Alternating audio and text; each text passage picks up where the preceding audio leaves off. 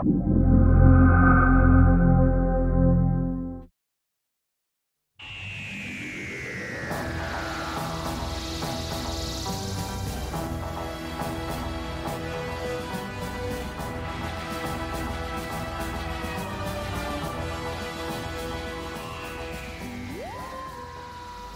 و فناوری در دنیای دکتر هو.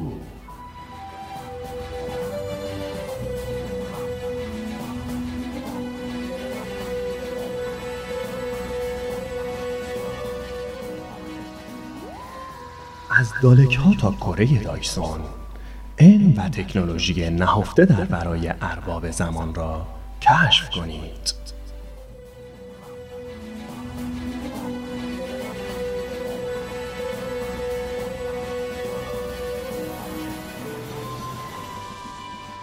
به راستی دکتر همیشه مرزهای مکان و زمان را گسترش داده است.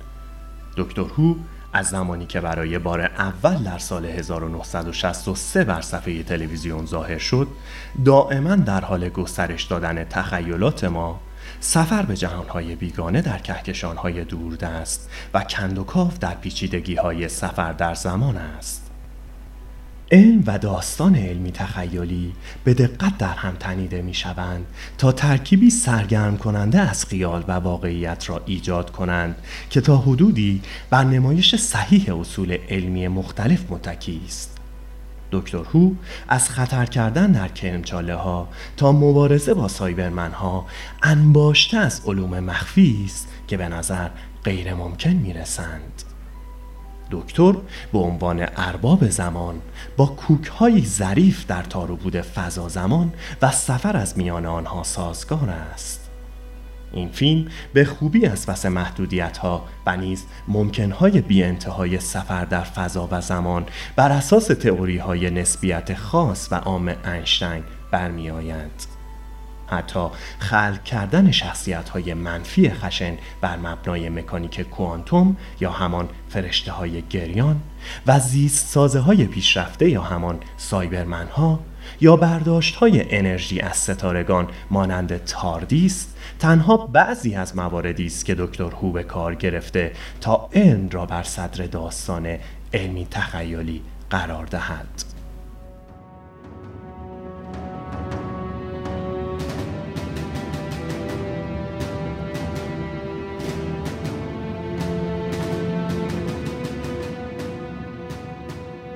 ما معمولا درباره فضا و زمان به عنوان دو هویت متفاوت فکر می کنیم. فضا در سه بود درک می شود اما زمان را در یک بود مفرد می بینیم که همیشه به سوی جلو و آینده در جریان است. با این حال واقعیت این است که فضا و زمان به صورت فضا زمان چهار بودی یا طوری که دکتر آن را عنوان می کند توپی بزرگ از چیزی ناپایدار و نامنظم با هم تلفیق شدند. فضا زمان را می توان به صورت یک صفحه کشسان در نظر گرفت و اجرام از قبیل سیاره ها که در فضا زمان قرار می گیرند آن را به همان صورتی تغییر می دهند که یک توپ بولینگ می تواند روی سطح ترامپولین فرو رفتگی ایجاد کند. اگر جرم توپ بولینگ به اندازه کافی بزرگ باشد فرو رفتگی می تواند به سمت پایین ادامه یابد و احتمالا به صفحه دیگر وصل می شود این به صورت نظری دو صفحه فضا زمانی را با تونلی به نام کرمچاله یا پل انشتنگ روزن به هم وصل می کند در تئوری این صفحات وصل شده فضا زمانی می توانند برای ایجاد میانبر بین ستاره‌ای بین مناطق مختلف گیتی مورد استفاده قرار گیرند.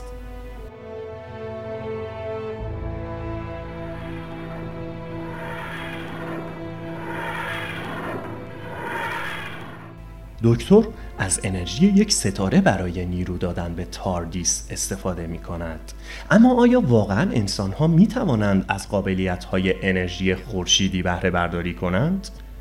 اگر می خواستیم تمام انرژی یک ستاره را مهار کنیم به ایجاد چیزی که تحت عنوان کره دایسون شناخته می شود نیاز داشتیم در سال 1960 دانشمندی به نام فریمن دایسون برای اولین بار مفهوم شبکه ای از صفحات خورشیدی برای پوشاندن کامل یک ستاره و بهره برداری از خروجی عظیم انرژی آن را شرح داد.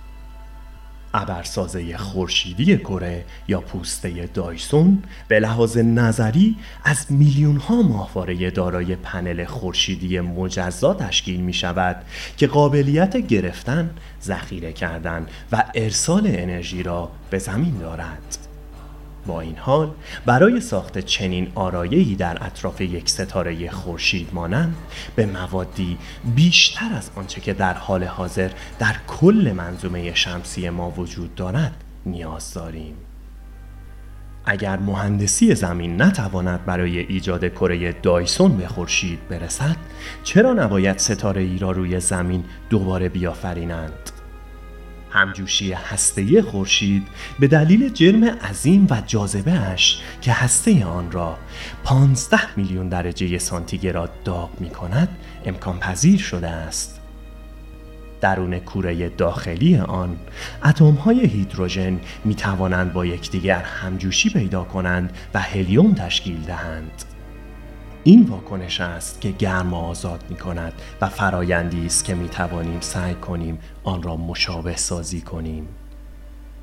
ما در حال حاضر در فرایند شکافتن اتم برای آزاد کردن انرژی که به فیزیون یا شکافت هسته‌ای معروف است مهارت داریم.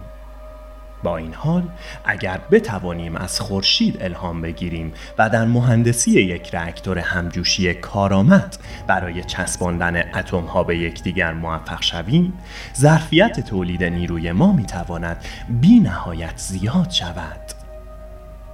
دو رویکرد عمده برای دستیابی به همجوشی هسته‌ای وجود دارد. محصورسازی مغناطیسی و لختی. محصورسازی لختی از اشعه لیزر برای متمرکز کردن انرژی و گرم کردن ایزوتوپ های هیدروژن استفاده می کند تا اتم ها را وادار به چسبیدن به یکدیگر و ساختن هلیوم کند. در حالی که محصورسازی مغناطیسی از میدانهای مغناطیسی برای محصور و فشرده کردن پلاسمای هیدروژن در دمای بالا استفاده می کند تا همجوشی اتفاق بیفتد و هلیوم و انرژی تشکیل شود. در هر دو مورد از انرژی آزاد شده از همجوشی می توان برای گرم کردن آب و ایجاد بخار استفاده کرد که به نوبه خود توربینی را میچرخاند که می تواند به ژنراتور نیرو دهد و نهایتا برق تولید کند. اما با تکنولوژی فعلی راکتور همجوشی ما انرژی لازم برای تامین نیروی فرایند همجوشی بیشتر از خروجی انرژی راکتور هاست.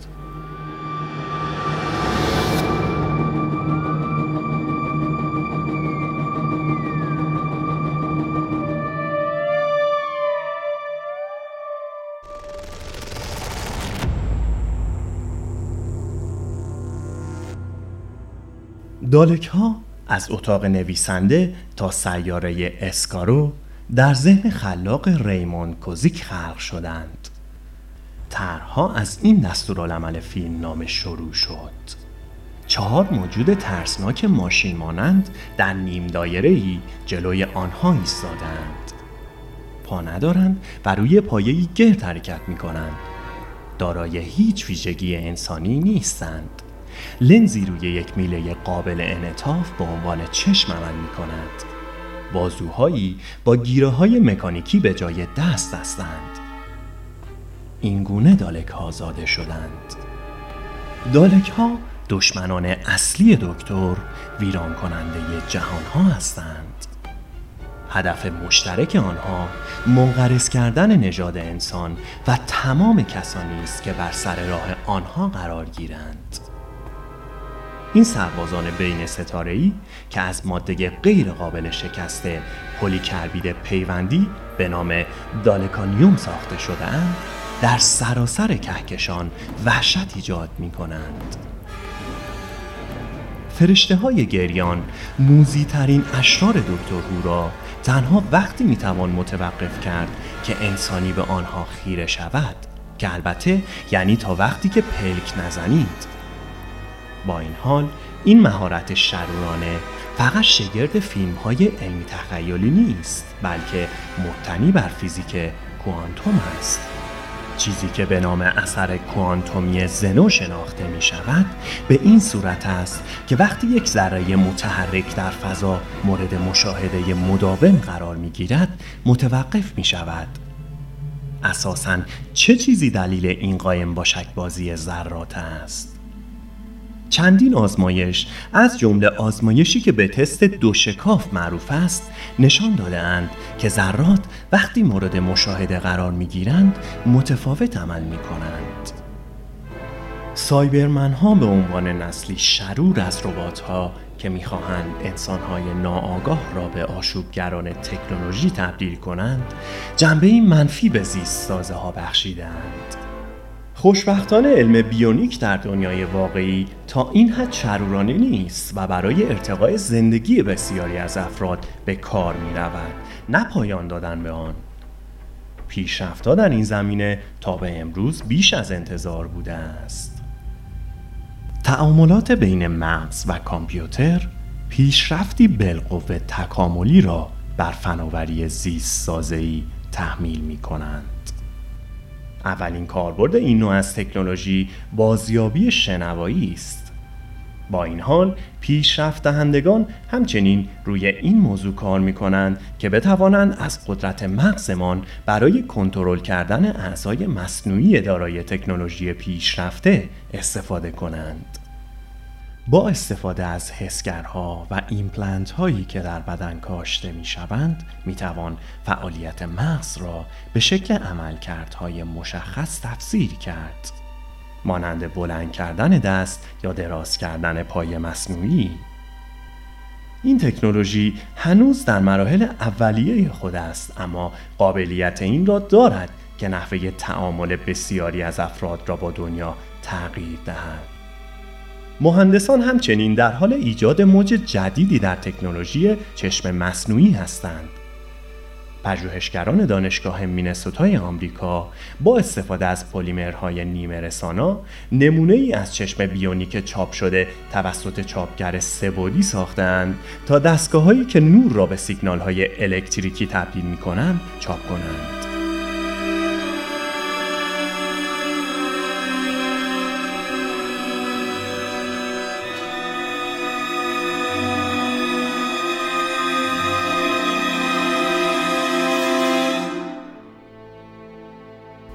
عبارت زمان و بعد نسبی در فضا بیشتر از نام یک سفینه فضایی به عنوان یک مقاله فیزیک شبیه است با این وجود تاردیس در لباس مبدل با جگ تلفن آبی پلیس قابلیت سفر به هر زمان و مکانی را دارد تاردیس این کار را با پاره کردن تار فضا زمان برای سفر به یک کرمچاله رابط انجام می دهد. تاردیس به منظور سفر کردن در فضا و زمان نیاز به مقدار فوق‌العاده‌ای نیرو و انرژی دارد و چه چیزی می‌تواند نسبت به آنچه که یک ستاره تولید می کند منبع سخاوتمندتری از این دو باشد تاردیس نیروی خود را از یک ستاره در حال مرگ به نام چشم هماهنگی می گیرد که در حال طی کردن فرایند زوال و تبدیل شدن به سیاهچاله است. این رویداد ویرانگر و سهمگین با استفاده از دانش ارباب زمان مادامی که تاردیس از انرژی آن به عنوان یک منبع نیرو استفاده می کند به تعویق انداخته می شود.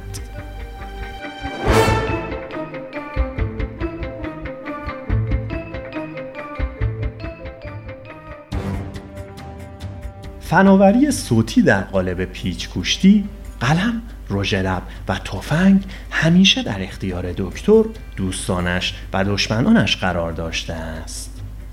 دکتر می تواند با فشار دادن یک دکمه دست یک سرباز سیلوریان را قطع کند تناب آویزانی را ببرد و هر قفلی را بشکند مگر اینکه از چوب ساخته شده باشد.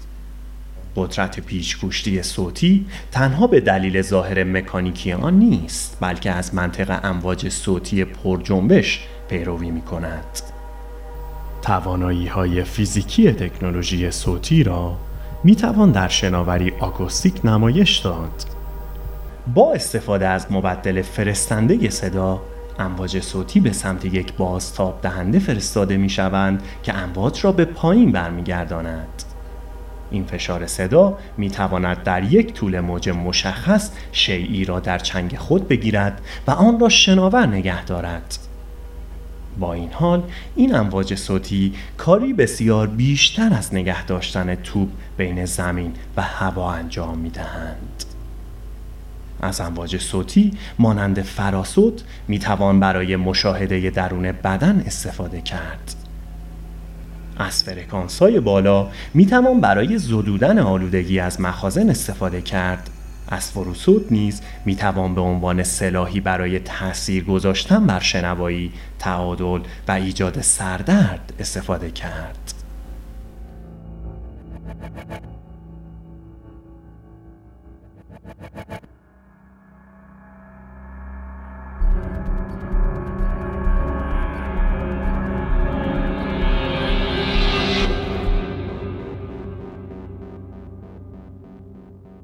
دکتر چهارده نوزایی را تجربه کرده است که به واسطه آنها شکل فیزیکی او برای درمان صدمات عوض شده است.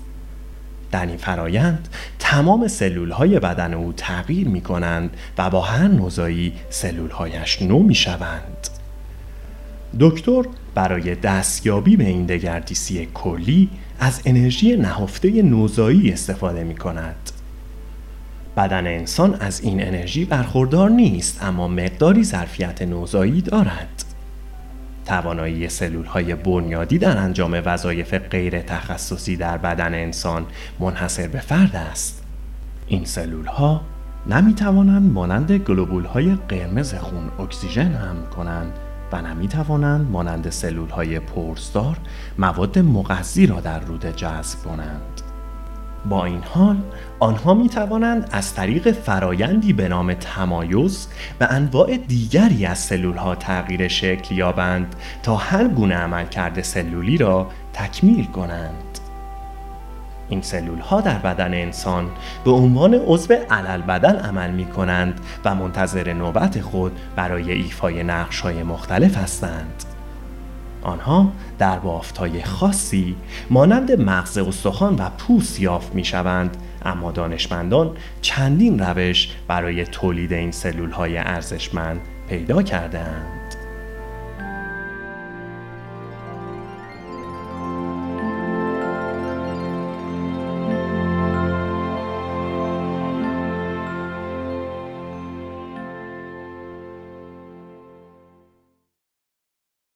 هستم. چون می‌دانم.